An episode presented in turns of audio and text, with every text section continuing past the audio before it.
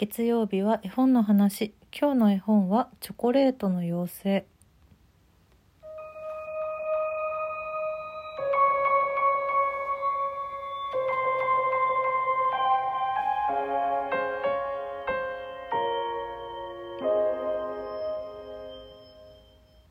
日付変わってしまい遅くなりました。すみません。月曜日の絵本の話でございます。もう火曜日なんですけどね。でもちょうど良かったかもしれない。本日は日付変わって2023年2月14日です。あらバレンタインデーですね。というわけで本日はこの絵本「チョコレートの妖精」という本のお話をします。去年のバレンタインの頃はね「チョコレート姫」っていうこれまたとっても可愛い絵本をご紹介したんですけれどもその時に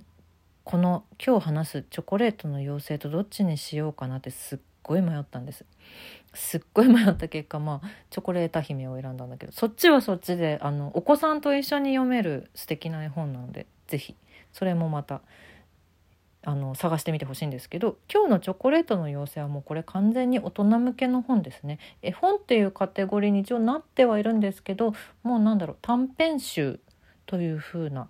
感じです。こちらは片山玲子さん分100%オレンジへ白戦車から2007年に初版が発行されておりまして現在絶版です。絶版の絵本をまたしても。でもなんだろうな、まあ、毎回毎回私大好きな絵本をこの時間ご紹介してるんですけどこれはもう本当特に特に大好きな本で絶版ではあるんだけれども可能ならば是非機会があるならば手に取って読んでいただきたいと強くかなり思う絵本でございます。うちの近くはね図書館にも入ってなかったんですよで私が今持っているのは、えっと、中古で購入したものでもう絶版になった後に欲しいってなっちゃったから、うん、なんですけどあのとっても綺麗なのをあの買うことができたのでもう宝物の絵本ですこれは。はい。片山玲子さん文を担当していらっしゃるんですけどこの方は、ま、そうですね。たくさんの絵本の文章などもいっぱいやってるしあと詩人作家っていうプロフィールだったと思います。2018年に他界されているんですけれどもたくさんの何でしょうね。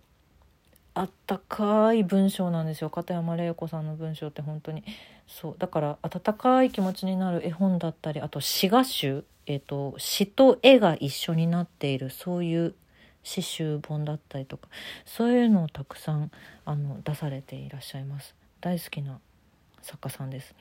で絵を担当しているのは100%オレンジ。100%オレンジはね知ってる人はもうああってすぐに絵が想像つく。有名デザイナーさんですけど。及川健二さんと竹内真由子さんの2人組のユニットで、うんと新潮社のさ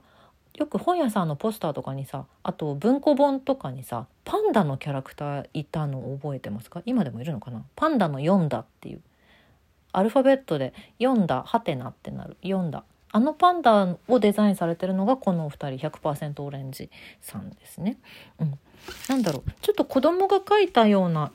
拙い感じの絵って一見思うんですけどでもそれがすごくあったかくってでこのお話たちにもすごく合っていてとっても素敵。っても素敵なんです100%オレンジさんの絵本全部あったかいよね。うん。でも結構突拍子もない あのものとかもあるんですけどこれに関してはもうとにかくあったかい。あったかい大好きです。あのこれはえーと、中に収録されているの短編っていうふうにさっきから言ってるんですけど2005年から2006年に月刊萌えで連載されたものに大幅に過筆修正されたもの。私の大好きなそろそろみんな覚えてくれたかな？絵本雑誌月刊萌え。はいこちらも月刊萌えで連載されていたものです。だから私連載当時に読んでいてそうだこれ書籍になってたんだって思って探した頃にはもう絶版だったんですよね。結構月日経っちゃってたんで。なのですがやっぱりどうしても手に取ってほしいっていうそういう絵本です。あの図書館にもしかしたら入ってる地域もあるかもしれないんですけど図書館のさ本ってさこうカバーをさちゃんとコーティングしてるじゃない？それだとねちょっとね一味力半減っていうタイプのカバーを取ってこれまた素敵っていうタイプの絵本でもあります。カバーが真っ赤な真っ赤な絵の中に表表紙にろうそくを持った女の子が一人ニコッと笑っているっていう。で裏側にも箱から飛び出た女の子の絵が小さく入ってるっていう。でこのカバー赤いカバーを取ると本そ本体はネイビーなんです。すごくシックなネイビーに赤いちょっとこう凹凸のある印刷印字されていて背表紙に真っ赤な文字で「チョコレートの妖精」っていうふうに書いてあるって。そうなの。この本のね想定自体がまずめちゃくちゃ素敵でだからコーティングされてない状態で手にしてほしいんですよね。この見返しのチョコレート色もとってもいいのよね。素敵。であのこうページを最初の方めくっていくとこう透かしのねちょっと音変わったの分かります？これね。透かしのページがあってタイトル「チョコレートの妖精」って。想定がめちゃくちゃ素敵この本はもうこの表この表紙を初めて見た瞬間にあもう買って我が物にしてよかったって思ったっていうそういう宝物みたいな絵本です。で一番最初に「新しい妖精たち」っていうちょっとプロローグ的な文章がありまして、まあ、いろんな妖精たちのお話がここから始まるんですけどちょっと引用させていただきます。妖精はいつも新しく生まれ変わり誰にも気づかれないようにそっとあなたのもとへやってきます。そしてあなたが今をよく生きていけるようにと話しかけてくるのです。うん。こういう短編集です。表題の「チョコレートの妖精」っていうのが一番最初に短編としてあってその他にもいろんな妖精たちのお話が13編入っています。すみれの花の妖精海の妖精青空の妖精さくらんぼ種の妖精などなど、うん、でこれ雑誌連載だったので一つの短編に対して一つの挿絵っていう短編もあるしもう全編通して詩画集みたいになっている。イラストがいっぱい入っているタイプの短編もあるしあとコミックみたいな感じの小回りで進んでいくようなそういう短編も入っているしっていう、うん、この想定もなんだろう中のイラストたちのね色使いとかもね本当に素敵で100%オレンジさん大好きだわって思うのよね。そう。そんな短編集ですね「チョコレートの妖精」っていうタイトルではあタイトルで「チョコレートのお話」っていうのは最初の一編だけなんですけど何て言うのかな。もうこの本自体が本当私にとっては宝物みたいなっていうお話を最初にさせてもらったけどこの一個一個の短編が何だろうな。いわゆるその一粒一粒味も形も違うチョコレートが13個入ってて一粒一粒どこから食べようかなって楽しみになるようなそういうタイプのそういうチョコレートみたいな絵本だな私にとってはって思っている。うんどこかなんだろう寂しかったり辛いことがあったりちょっと疲れちゃったりとかっていう人間のもとに各妖精たちは現れてそのちょっと心があったかくなるようなことだったり明日一歩を踏み出せるようなことだったりそういうきっかけを妖精たちがくれるっ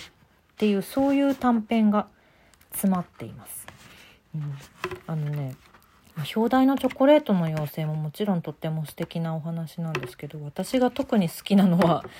この中だと「青空の妖精」っていう話とあと「さくらんぼ種の妖精」というお話がすごく好きで青空の妖精は、えっと、疲れちゃったあのサラリーマンの若者の男の子が公園に公園じゃないかベンチに座って青空を見ていたんだよね。うん今日はどうしても仕事に行くことができなかったっていうそういう若者のもとに青空の妖精がやってきてっていうそういう短編です。うん、とかさくらんぼ種の妖精の方はいっつも行きつけのバーがあってねこのさくらんぼ市の妖精の主人公の女の人は。そのバーでいつものようにキルシュを一杯飲んでそしたらいつもそれ一杯飲んだらこうお店を出るんだけどある日はうとうとしてしまってそしたらさくらんぼ市の妖精が現れてっていう。そういうお話です。この2本はね結構仕事に疲れた行き詰まった2人のお話で 私はそこに共感をしていたんだなって思うんですけどでも他にもなんだろうな子供が主人公のお話とかもあるしなんだろうちょっと恋の要素が入った短編とかもあるしで最終的に最後まで読むと一番最後が「夜の妖精」なんですけどあここまで読むと今日もいい夢を見られそうだなって思える、うん、すごく心があったかくなる短編が詰まっているそんな本でございます。でまあ13人の妖精13編ですからだと思いきやですねこの最初に言ったカバーを外したこの本の表表紙にカバーを外さないと見つけられない女の子の絵が実は描いてあるんです。この女の子の絵について特にどこにも説明は書いてないんだけど私はこれは絵本の妖精？もしくは本の妖精なんじゃないかなと思っててだから13人の妖精プラス1全部で14人の妖精がこの本の中に入ってるっていうことなんじゃないかなと思ってそういう遊び心もねすごく素敵で宝物みたいな絵本です。